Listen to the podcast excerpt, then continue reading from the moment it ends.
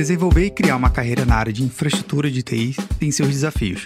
São certificações, faculdade, pós-graduação, MBA, mestrado, doutorado, recertificações, lives, palestras, cursos, livros, materiais, artigos e mais curso de novo. Estar conectado às novas tendências de tecnologias e às comunidades é algo também muito importante para um profissional de infraestrutura de TI.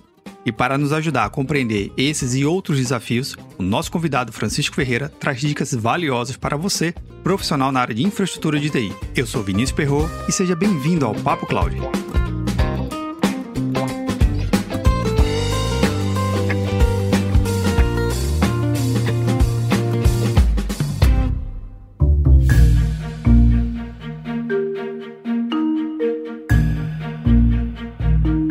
Links citados na entrevista estarão no roteiro desse episódio em papo.cloud 076. Contribua com o Papo Cloud. Baixe o aplicativo PicPay nas lojas do Android ou iOS e busque por Papo Cloud. Você pode contribuir mensalmente a partir de R$ 3,50. É menos que um cafezinho. Cada contribuição que você faz ajuda muito a criarmos mais conteúdo na qualidade que você merece. Quer ajudar ainda mais? Compartilhe os episódios para os seus amigos em todas as redes sociais onde você estiver.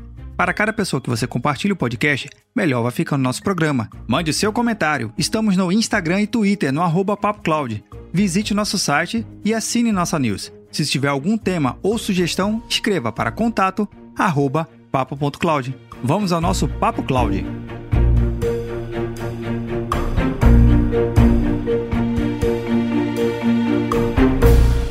E o podcast de hoje vai ser com um entrevistado que tem muita história para contar, tem muita experiência na administração e infraestrutura, tem uma carreira de longa data, uma evolução tanto na certificação, treinamento, capacitação, palestra. O cara é multitarefa. Também é MVP, um título que é, não é conquistado da noite para o dia, dado pela Microsoft, mas sim ele vem trazendo um conteúdo bem bacana, diferenciado. Mas hoje ele vai falar sobre a sua carreira e explicar um pouquinho para você, ouvinte do podcast Papo Cloud, se tem alguma dúvida se realmente você deve migrar sua carreira para computação em nuvem. O momento é agora e o nosso entrevistador tem a maior honra de chamar um grande amigo pessoal, Francisco Ferreira. Francisco, seja bem-vindo ao Papo Cloud. Fala, grande Perro. É uma honra estar aqui. Acompanhei você desde o início no Papo Cloud. Conheço você desde o tempo de eventos com a LAN Link, System Center na comunidade Recife. E é uma honra estar participando mais uma vez né, do Papo Cloud.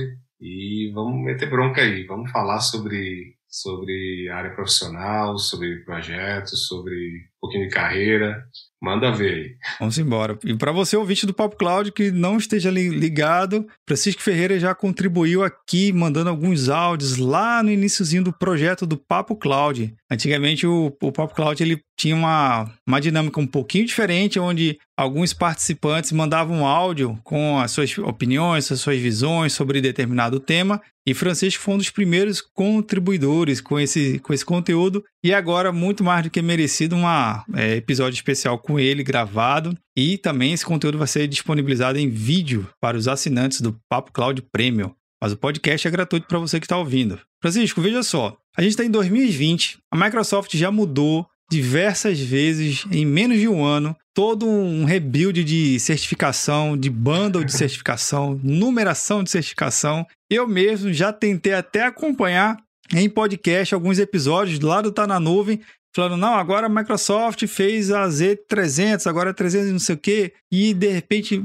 certificações on-premise se vai permanecer, depois não vai. Cara, como é que se mantém se atualizado realmente nesse mundo tão caótico que não somente a Microsoft, mas outras empresas, outras organizações vêm mudando e vêm se atualizando nesse mundo de computação em nuvem? Como é que o profissional se atualiza tão rapidamente? A gente vem da época do Windows 2016, Windows, Windows Server, né? Windows Server 2008, 2012, 2016. Então, para renovar essas certificações, a gente passava em torno de 3 a 4 anos. Agora o negócio está muito dinâmico.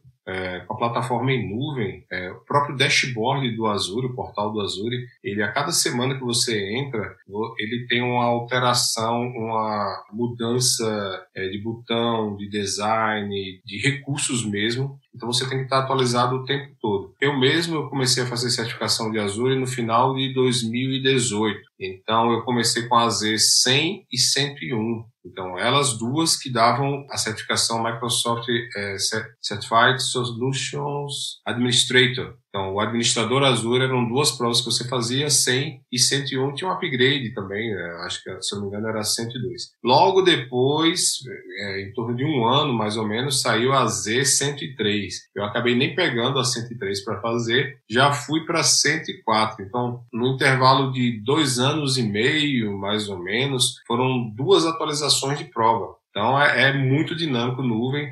É, a gente estava conversando a respeito de currículo, né? Então a gente pega dois currículos de dois administradores Azure. Os caras têm a mesma certificação, porque é o mesmo título, né? Mas o cara tá com a Z100, 101 aqui, ou 103, e o outro cara tá com a 104. Então, eu vou dar preferência para o cara que está com a certificação mais nova, porque ele está mais atualizado, está mais por dentro dos novos dashboards, recursos e tecnologias da certificação. Então é uma coisa muito dinâmica. Isso, isso eu estou falando de administração. Aí tem as certificações de arquiteto, as certificações de desenvolvimento, de data solutions, entre outras. Cara, isso aí realmente é, é o famoso F5 sempre apertado, né? O cara tem que. Mesmo. Não pode soltar o F5, tem que manter-se atualizado sempre. Mas em relação a essa evolução no ambiente corporativo, às vezes a gente estuda muito, nós profissionais da área de tecnologia estuda porque gosta da tecnologia, porque quer se manter atualizado, mas não necessariamente isso se reflete dentro das organizações numa velocidade que a gente gostaria. Às vezes a gente está muito mais capacitado do que a, empresa ela está apta a absorver ou até mesmo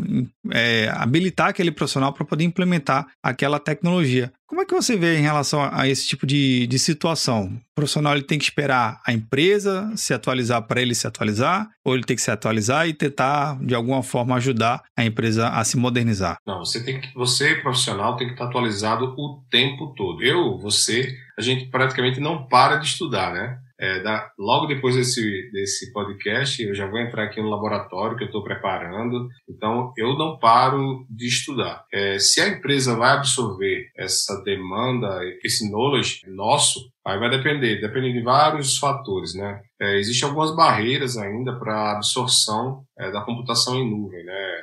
Alguns é, falam de segurança, alguns querem pegar no dado, né? Eu estou vendo o meu servidor aqui do lado, então são algumas barreiras que elas devem ser é, quebradas é, com conversa, palestra, educação. A gente tem que conversar muito, e principalmente com os stakeholders, né? Que são os nossos é, é patrocinadores, né? Os, os, gerentes financeiros, os diretores é, é, da empresa. Hoje é, nós vivemos duas circunstâncias, né? nós aqui no Nordeste e o pessoal do Sul. A maioria dos projetos é, são tocados lá no Sul. Algumas coisas vêm para cá. Eu, por exemplo, estou um pouquinho mais longe que você. Você está em Recife, eu estou aqui em Natal. Então, muitos projetos são tocados aqui a nível de backup. Então, a porta de entrada aqui em Natal, João Pessoa e, e é, proximidades tem sido o Azure Backup, falando de Azure é, é, agora. Então, essa tem sido a porta de entrada. Então, começa com backup é, para depois startar algum outro projeto. Outro, outra implicação é, que nós temos em migração para a nuvem são os próprios é, sistemas os sistemas eles não estão planejados, não estão escritos, desenvolvidos para a nuvem, não são modulares. O cara, ah, migrei para a nuvem. Ele pegou o servidorzinho dele, que às vezes era uma VM com o SQL Server lá dentro, aplicação web e servidor de imagens, de, de arquivos, tudo numa plataforma só e subiu para a nuvem e jogou lá numa VM e acha que isso é nuvem. Então isso não é nuvem. São algumas barreiras que a gente tem enfrentado, mas o profissional não pode deixar de se atualizar até por questão de oportunidade, né? A sua empresa não está é, consumindo todo o conteúdo, entre aspas, que, você tem. Então, às vezes, você, é a hora de migrar para outra empresa, onde você vai poder decolar. E olha que interessante, você falou que o profissional, às vezes, na porta de entrada para a execução de um trabalho dele, ou seja, de uma consultoria, de, um, de uma consultoria freelancer, ou até mesmo para uma empresa, seria backup. E backup é algo que, cara, entra ano e sai ano, surgem novas tecnologias, morre tecnologia, e backup ainda é um tema muito importante, independente do momento, independente da área, né? Mas como é que eu posso coexistir backup? Já que você falou de backup, né? Como é que um administrador, ele pode olhar de repente para uma infraestrutura e olhar assim, cara, tem um desafio aqui que eu tenho 10 teras para migrar, Como é que eu, de repente, tem solução para fazer alguma coisa em ambiente híbrido, deixar parte alguma coisa local, de repente fazer um ponto de corte, jogar esse, esse dado mais crítico para a nuvem? Como é que você diria uma, uma dica para uma estratégia de backup, já que backup é um, um grande abre alas né, para o ambiente em nuvem. Nos uns 15 dias a gente teve uma live com o pessoal da Caravana e o Alberto Oliveira falou um pouquinho sobre segurança, falou sobre ransomware. Você pode imaginar N tecnologias, VPN, acesso é, HTTP sobre RDP sobre HTTP, criptografia e tal, mas a principal tecnologia que você deve usar se chama backup. Backup é o, é o, é o principal, é, a principal tecnologia que você deve utilizar. Então, é, não aquele HD espetado lá no servidor, né? Que quando o ransom ele entra, o protocolo SMB ele vai criptografando tudo, desde o seu file server até o, HDzinho que está lá espetado. Então, existem algumas tecnologias hoje, é, por exemplo, no Azure, você pode usar o Azure Backup para efetuar seus backups em volumetria de até 1 tera, 5 teras. Passando disso, existem outras estratégias, são chamados data box. É, você solicita da, do Azure, ele envia para você alguns HDs e você vai fazer um processo, efetuar um processo de envio dos seus dados frios ali dentro do seu, do seu dessa plataforma e vai enviar para o data center do Azure. E ele vai fazer essa transferência de arquivos e completar o processo de backup lá dentro. Aí depois você faz apenas os incrementais. E não só de backup vive a nuvem, né? Existem outras coisas lá também, né? Isso. É, se você for utilizar só é, máquina virtual por si só, você não vai usar a inteligência da nuvem, né? Você tem alguns serviços que são utilizados como o PaaS, ou Plataforma como Serviço, que tem alguns processos mais inteligentes, aplicações, é, você pode usar um web app que é totalmente escalável, você pode usar um SQL Server como serviço, que também é escalável, botões, é um cara que, que não é um, um expert em, em SQL Server pode, através de alguns dashboards, algumas métricas, algum, alguns dashboards que são colocados lá, você pode visualizar, poxa, o meu banco aqui ele está gargalando, então eu posso aumentar aqui a DTU dele automaticamente com um botão sem ter tanta expertise. Não estou dizendo que eu não preciso de um, de um administrador de banco de dados, mas a, a curva de aprendizado para ir para a nuvem, ela é um pouco menor do que o on-premises. Então é, é uma plataforma de fácil adoção. E aí, o que, que tá achando do bate-papo? Muito legal, né não? As dicas do Francisco são fantásticas. Se as dicas já estão sendo bem legais, aproveita e compartilhe com seus amigos também. Eu tenho certeza que vai fazer toda a diferença na carreira dele. Vamos lá? Indo para um outro ponto que também é importante, a gente fala muito de certificação para os administradores. Para o profissional da área de tecnologia, ele tem uma certificação. Mas você tem visto que existe alguma requisição para uma graduação ou uma pós-graduação, até mesmo mestrado, ou alguma coisa mais voltada com bagagem acadêmica e associada à área técnica, ou o mercado que você tem acompanhado, ele tem, tem tido muito mais prioridade?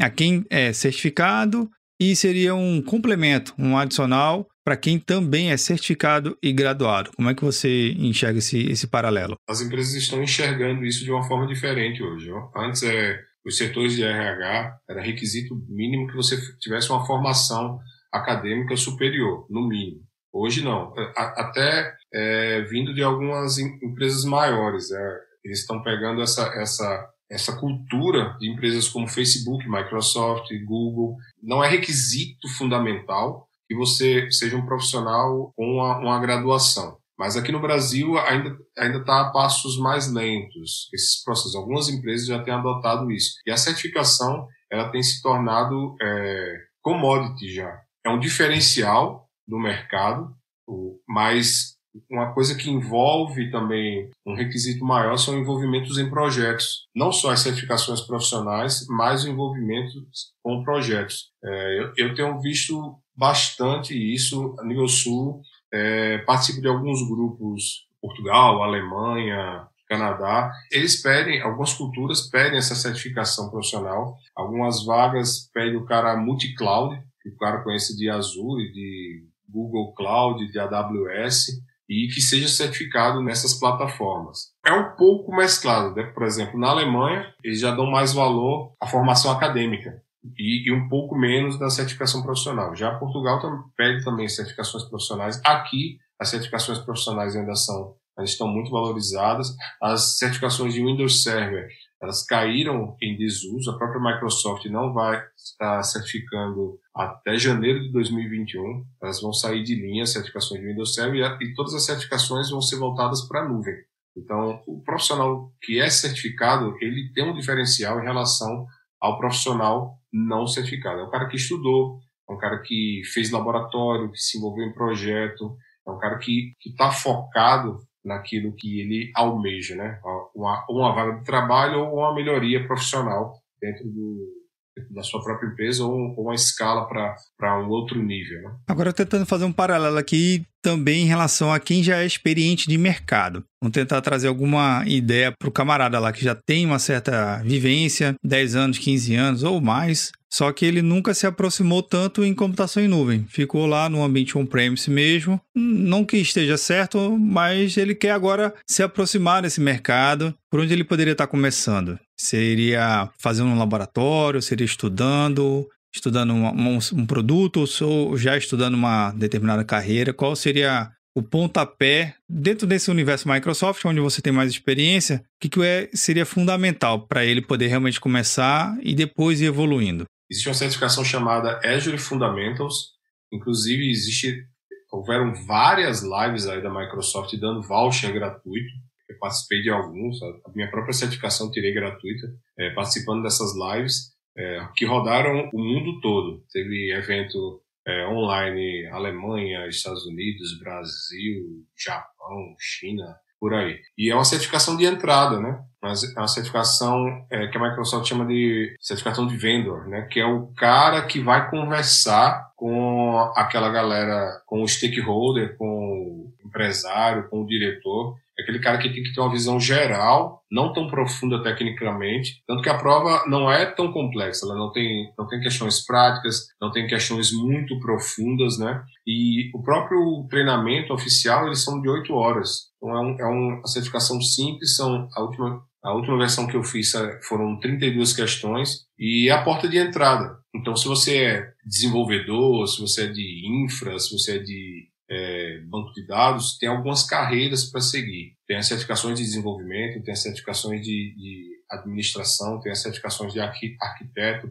tem as certificações de data science, até de SAP também tem certificações específicas para SAP hoje, hoje no Azure. Mas a porta de entrada seria a Z900. O código dela seria a Z900 Azure Fundamentals. Para você entrar, saber o que é plataforma com essas siglas que a gente falou aqui um pouquinho antes, né? O que é um IaaS, infraestrutura como serviço, o que é o PaaS, plataforma como serviço, o que é o SaaS, software como serviço, o que é uma nuvem pública, uma nuvem privada, uma nuvem híbrida. Todos esses conceitos são passados lá. Tanto que eu ministro treinamentos também e dá para identificar os alunos que, que vieram do AZ900 e os, e os que vieram mais verdes, que só vieram com alguma, alguma é, vivência do Azure. Então, alguma, algumas terminologias eles se confundem. Então, o processo seria vindo da Z900, se você é de infra, vai para a Z104, que é a administração, depois galga para arquiteto, tem certificações de segurança também. A Z500 é uma prova, é uma prova voltada para segurança da nuvem. Aí tem o, os, as siglas são várias, AZ, é, DP, se você for para Data Platform e várias outras. E eu me lembro muito na época de, de faculdade que basicamente todo laboratório que eu tinha que desenvolver, ou entrava no site da Microsoft e baixava o arquivo do ISO, que era uma versão trial de degustação por 180 dias, uns seis meses de, de teste. E lá eu podia, na minha máquina virtual, usar o Windows Server, era o 2003, depois veio o 2008, e toda essa revolução aí da, do próprio Windows. Mas hoje, para o estudante que está querendo realmente é, galgar essa parte mais profissional, está querendo sair desse universo acadêmico, está querendo ter esse primeiro contato, um gostinho mais, mais técnico da ferramenta, né? como é que ele experimenta esse conjunto de ferramentas, já que basicamente tudo é na nuvem. Né? Boa parte dos produtos estão na nuvem e necessariamente precisa sim de uma conta, né? de uma conta uhum. ou de um portal para você realmente acessar o ambiente de produção. Né? Mas existe algum outro caminho que a gente possa estar tá passando aqui para o ouvinte do Papo Cloud que, olha, se você não tem laboratório em casa, se você de repente não na sua empresa ou não tem condições de criar uma conta gratuita, quais seriam as alternativas para a gente poder testar esse ambiente? Existem algumas faculdades que têm parceria com a Microsoft, então você tem uma conta de student. Então, se não me engano, são 100 dólares mensais durante o período que você está estudando. Os institutos federais têm essa, essa parceria, algumas universidades particulares, então procure seu coordenador, veja qual é o vínculo que ele tem com a Microsoft, que você pode conseguir esses créditos para utilização. É, se você não, não tem esse vínculo, a, Microsoft também te dá 200 dólares para utilizar por, em 30 dias, é uma conta gratuita, você vai lá no portal do Azure, é, é, azure.com free, basta visitar isso, você vai cair numa conta, no, no, portal de criação da sua conta free, ele vai lhe dar 200 dólares para você usar em 30 dias, e ainda tem alguns recursos gratuitos durante 12 meses, se eu não me engano. Fora isso, também tem o, o Microsoft Docs, tem muito material. Por exemplo, para fazer a prova do AZ900, tem um, um, material lá todo em português, é, um, um, guia para você fazer a prova AZ900, com, com laboratórios práticos. Você abre no próprio browser, que é uma plataforma lá de, de de utilização. Você pode utilizar para fazer a prova AZ900, Microsoft Docs, Microsoft Learn também. Tem muito material disponível em português com uma qualidade muito boa direto do portal no, no, portal da Microsoft. Cara, que isso é bacana. Então não tem desculpa, né? Cara tem não, que acessar. Não tem desculpa, não. Legal. Então acho que só tem um requisito. O cara tem que ter acesso à internet. Somente. Olha aí, que legal. Então tá até mais simples, que eu me lembro mesmo, os laboratórios que eu fazia em casa era meio de máquina, uma configuração, desktop, fio, monitor para tudo quanto é lado. Hoje, se o cara tiver até mesmo um tablet ou um smartphone, acessa a internet que já, o cara já consegue estudar e fazer os laboratórios, não é isso? Consegue. Hoje eu não faço mais meus laboratórios. É, eu, como você, é, nós, nós tínhamos nossos notebooks né, com 16 GB, 32 GB de RAM para ir para as nossas palestras, nossos webinários e fazer to todas as nossas demonstrações com Hyper-V lá e subindo as máquinas virtuais. Hoje, não, eu não faço mais isso. Todos os laboratórios que eu faço, hoje eu já faço diretamente no Azure, até de virtualização. É, no Azure eu posso criar um, um servidor é, o Windows com Hyper-V lá, com 32 GB, subir minhas máquinas virtuais lá, fazer, desenhar todos os meus projetos de migração, por exemplo, de Hyper-V para nuvem, usando Azure Migrate, mas utilizando a plataforma da nuvem. Todo o meu laboratório eu utilizo dentro da nuvem. Cara, fantástico, sensacional. Uma coisa que a gente vê na, na evolução de um profissional de administração de, de infraestrutura são as ferramentas no dia a dia, né? O que, que tem de ferramenta que hoje no seu dia você senta para administrar seu data center, que não necessariamente agora seu data center está on-premise, ele está com vários lugares ao mesmo tempo, né? O dado está em vários lugares ao mesmo tempo. Sei qual é a ferramenta que você usa para gerenciar esse, esse ambiente todo que é múltiplo agora. Olha só, existem várias formas de você administrar a sua infraestrutura. Dependendo do, do recurso, você pode utilizar. Eu uso também, eu uso o portal do Azure aqui dentro, tem uma ferramenta do Azure onde eu posso ligar, é, fazer algumas, alguns processos mais simples, ligar, desligar a máquina, visualizar dashboards, tudo do meu celular. E posso rodar Power PowerShell também a partir dele. Incrível, né? Posso Caramba. rodar alguns comandos PowerShell diretamente do meu celular, da, da, do app do Azure. Eu utilizo muito o portal do Azure também. Faço logon na, no, no portal, utilizo algumas, algumas ferramentas. Posso usar PowerShell é, conectado na minha máquina sem abrir o, o, o dashboard do, do, do Azure posso usar a PowerShell diretamente da minha, da minha, do meu terminal, conectando é, na nuvem. Posso utilizar outras ferramentas como o Storage Explorer para administrar é, contas de armazenamento, criar minhas pastas, é, meus, meus containers, criar meus, minhas pastas compartilhadas sem necessidade de um servidor de arquivo. Posso criar a partir do Storage Explorer, fazer o upload e download dos meus, uh, dos meus arquivos. Posso, posso utilizar o, o SQL Management Studio para administrar meu banco de dados na nuvem. Então, são várias ferramentas que você pode utilizar para para integrar não só com o portal do Azure, mas com, com outras, outras ferramentas para administrar toda essa infraestrutura. Agora cita aí um desafio que você viu em computação em nuvem e uma grande vantagem. Isso é uma barreira que você viu logo, pode ser agora, pode ser nesse período de quando você começou é, a estudar computação em nuvem, o que, que você realmente viu de barreira em computação em nuvem e hoje o que, que você vê de vantagem na computação em nuvem? A grande barreira é questão de adoção. Eu estava conversando com o Manuel Veras, Manuel Veras, que é, foi quem começou a falar sobre nuvem há 10 anos atrás. Professor Manuel Veras. Professor Manuel Veras, tem livros, vários livros escritos a respeito disso. Começou com data center, depois migrou para nuvem. Ele falava que ia para os eventos e saía escoltado, porque a galera de TI não acreditava naquilo e achava que a nuvem ia tirar todos os empregos deles e, que aquilo era, era, era utópico e, e etc. E hoje não, hoje a nuvem é realidade, várias plataformas é, totalmente sólidas dentro do, do mercado. E minha grande dificuldade, cara, foi procurar treinamento. Sabe, eu, eu tive que ir aqui, é, morando em Natal, eu tive que ir várias vezes em São Paulo fazer treinamento para me capacitar para conseguir galgar, galgar é, o que eu queria, né? Que era trabalhar com nuvem, trabalhar com Azure. Eu, eu, eu gosto de trabalhar com tecnologias Microsoft, é meu trabalhar com, micro, com tecnologias Microsoft é minha praia. E tive que ir para São Paulo várias vezes. Então, essa talvez tenha sido a minha, minha grande barreira. E questão de adoção, né? A questão da adoção é.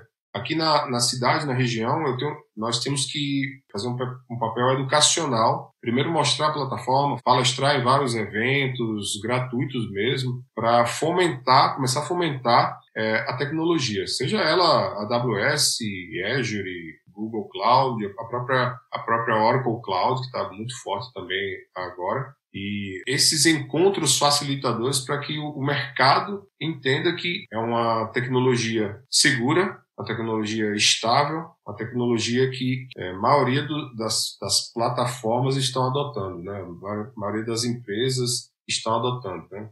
Antigamente era, era o commodity era virtualização, então todo mundo tinha alguma coisa virtualizada dentro de casa. Então, se houver uma pesquisa, claro que existe uma pesquisa, o que é que você já está utilizando de nuvem dentro da sua empresa? Então você vai você vai identificar algum, algumas plataformas, algumas plataformas já nascem é, na própria nuvem, como Netflix, entre outras, né? Então nós temos alguns cases aqui na própria cidade de alguns de algumas startups que já nasceram direto na nuvem. E, e, são casos de sucesso aqui, por que pareça, aqui dentro do nosso, do nosso estado, e outras que, que estão começando a galgar esse, essa migração para a nuvem. Mas um grande, um grande, é, a, a, uma grande tendência é ter um ambiente híbrido. É, ter alguma coisa dentro de casa, quem já tem, é, já investiu num data center, já tem sua infraestrutura local, mas é, quer colocar alguma coisa na nuvem, o próprio próprio DR, que é o seu Disaster Recovery, você, para criar uma, uma, infraestrutura, você participou de projetos de, de Disaster Recovery, você sabe o quão o custo é muito alto você, você, você implantar um data center idêntico é, da sua infraestrutura em outro local. Então, talvez isso se torne muito mais barato indo para a nuvem. E lembrando que nem tudo vai para a nuvem, né? Nós somos profissionais de nuvem, mas é, nós temos que entender, quando você começa a se capacitar em computação em nuvem, você também pode dizer para o seu cliente que ele não vai para a nuvem, é uma, é uma decisão, não ir para a nuvem. E só tendo conhecimento, tendo vivência, participando de projetos, que você pode é, dar esse direcionamento para ele. Cara, esse ponto que você focou é importante porque as, as rodadas de negociação junto com os clientes e os principais sponsors deles, seja um C-level, CEO, um CTO, CEO, um CIO, e é muito estranho porque às vezes nosso papel enquanto consultor ou profissional da área de tecnologia que entende esses cenários, quando a gente vem fazendo todo um desdobramento, entendendo o negócio do cliente, entendendo a arquitetura, parte técnica da infraestrutura também do cliente, às vezes a gente chega no meio da reunião e coloca um slide e fala assim, ó, o momento não é agora para você ir para a nuvem. E é realmente uma cara de espanto, né? Você fica, nossa, putz, cara, mas espera aí, eu, eu te contratei para você me levar para a nuvem. e você tá me dizendo que não é para ir para a nuvem? Como é que pode isso, né? Isso realmente é, é estranho. Mas, Francisco, você trabalha numa, num grande varejista, né? Aí na, na região, na parte de Natal. Eu acompanhei algumas lives que você promoveu junto com, com o time lá da, da, da Miranda, mas não é qualquer time, os fundadores da Miranda. E lá você contou um pouquinho da história, e lá eles contaram também um pouquinho dessa história e da jornada da Miranda, e que para o ouvinte do Papo Cláudio, vou colocar na transcrição desse episódio aqui o link é, para você poder acompanhar o que aconteceu lá na live. Você vai entender realmente como uma empresa de verdade, não é a contoso.com, né? Ela sobreviveu e passou por esse período de pandemia, mas o que que nesse período, essa lição que você acabou vivendo dentro desse grande varejista, dentro dessa grande marca que é a Miranda, nesse período tão caótico para a gente, mas qual a experiência que você traz para a gente aqui, compartilha com o ouvinte do Papo Cloud em relação à nuvem, em relação à administração de ambiente, o que, que fica de aprendizado para você e para sua equipe? Nós entendemos que eu comecei com muita gente nesse período e entendemos que esse foi um período crucial para quem trabalha com TI, né?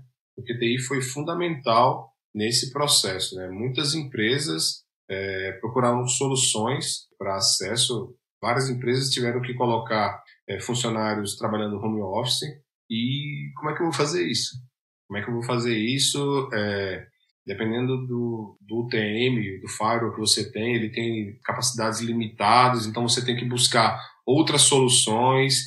Então, é, a gente utilizou praticamente três soluções, não foi só uma, usamos três soluções para colocar os nossos funcionários em casa. Além da solução do UTM, nós fomos procurar mais duas. Inclusive, uma já estávamos em laboratório com ela, então foi mais fácil. Mas a terceira a gente teve que correr atrás, foi complicado, teve que fazer vários ajustes para deixar da forma mais segura possível para que esses usuários pudessem trabalhar de casa, trabalhar remoto. Alguns ainda estão remoto. A nossa, nossa parte de vendas está toda remota, então a gente está é, tá trabalhando com telefonia IP, já trabalhava com telefonia IP, é, a gente já tinha migrado, já trabalhávamos com um fornecedor de telefonia IP, migramos para uma solução, solução interna, tem um funcionário que, que é especialista em, em VoIP lá dentro, que ele tomou conta dessa parte de, de migração. Então era criando 10, 20 telefones 20 ramais por dia, fazendo processos, ah, agora isso aqui vai,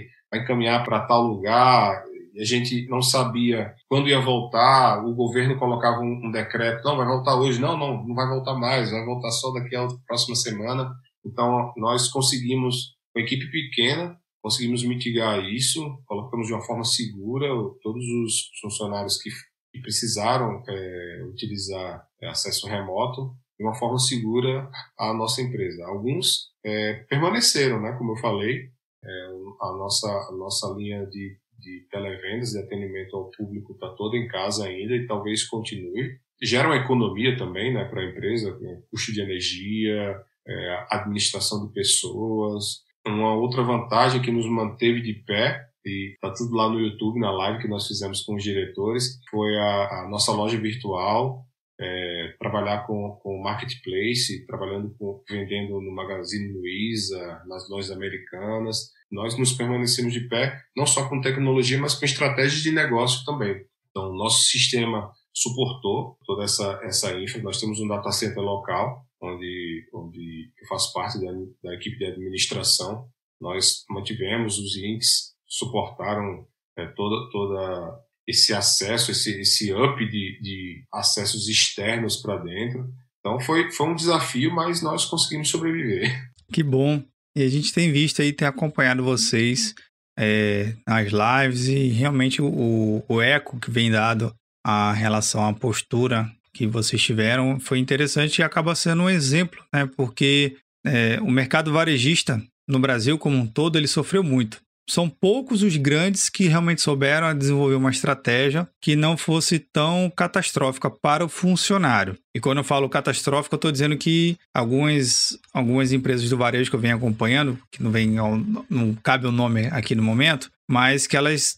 A estratégia foi demite, vamos se sustentar e vamos crescer. A empresa, numa estratégia como essa, cresceu 10 vezes na pandemia mas teve que fazer uma ação dessa. E aqui, obviamente, não está o julgamento, se é certo ou errado, né? Cada um vai administrar da melhor forma possível. Mas o foco aqui é em relação justamente até a capacidade de utilizar soluções em nuvem. Você falou o PABX em nuvem e tantas outras soluções se você dá mais flexibilidade para um funcionário. E a gente já entrando aqui no nosso finalzinho do nosso bate-papo, já fazendo um convite para um próximo a gente voltar e, e, discutir mais sobre tecnologia e computação em nuvem. Uma única pergunta que essa não pode deixar de fazer aos meus convidados, que é uma pergunta que não existe resposta certa nem errada, mas sim uma pergunta que envolve o sentimento do próprio entrevistado. Para você, Francisco, o que é computação em nuvem? É, computação em nuvem é uma, uma tecnologia, cara, que todo mundo vai ter que aprender vai ter que aprender para o profissional que quer se manter no mercado, ele tem que se atualizar e aprender computação em nuvem.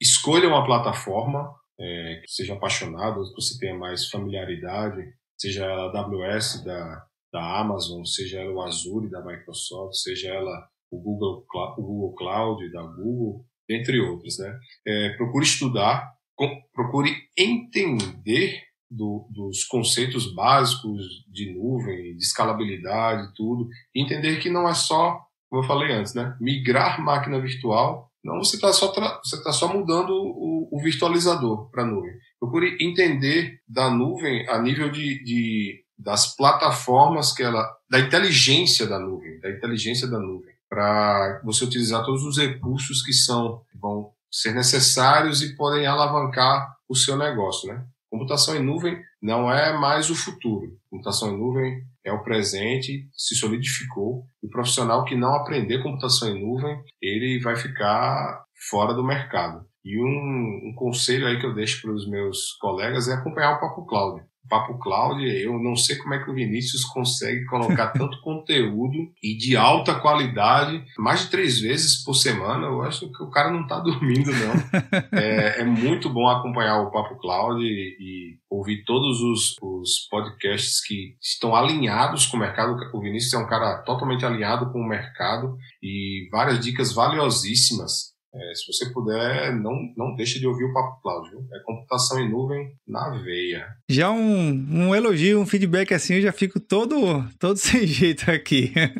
mas, mas, Francisco, foi um prazer enorme tê-lo aqui no, na gravação né, do Papo Cloud, devido às circunstâncias remoto, mas muito em breve a gente vai fazer uma gravação dessa em ambiente on-premise, né? Presencialmente, seja a gente desenvolvendo uma caravana, ou dando ou se encontrando aí pelo mercado. Mas muito obrigado pela sua participação aqui. Deixa aí seus contatos, seu site, seu LinkedIn, seu Instagram, que o pessoal aqui, o ouvinte do Papo Cloud que estiver acompanhando, vai poder seguir você lá. E o ouvinte do Papo Cloud já sabe que não precisa anotar nada, possa ouvir o episódio até o final. Na transcrição desse episódio vai estar todos os links citados aqui para realmente trazer maior comodidade para você ouvir com toda tranquilidade. Depois passa lá no site do Papo Cloud e acesse os links. Francisco, contigo. Meu LinkedIn é o Francisco Ferreira MVP, é o linkedin.com barra IN, se não me engano, barra Francisco MVP. Eu tenho um, um Instagram do, do, Dicas do Azure, é, então é arroba Dicas do Azure, e tenho também um blog com meu amigo Carlos Finetti, que é o azureexperts.com.br. Então, lá nós colocamos alguns artigos, colocamos alguns vídeos. Eu tenho meu canal também, o Francisco Ferreira, mas você pode ir para o Azure Experts e de lá ele faz o link para o meu canal. Mestre Francisco, obrigado. Tá na nuvem. Tá na nuvem.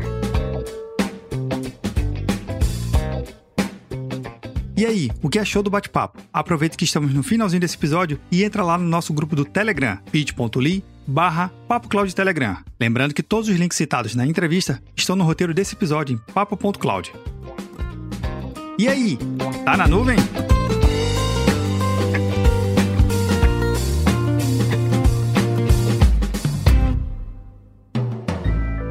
Mais um produto com a edição Senhor A.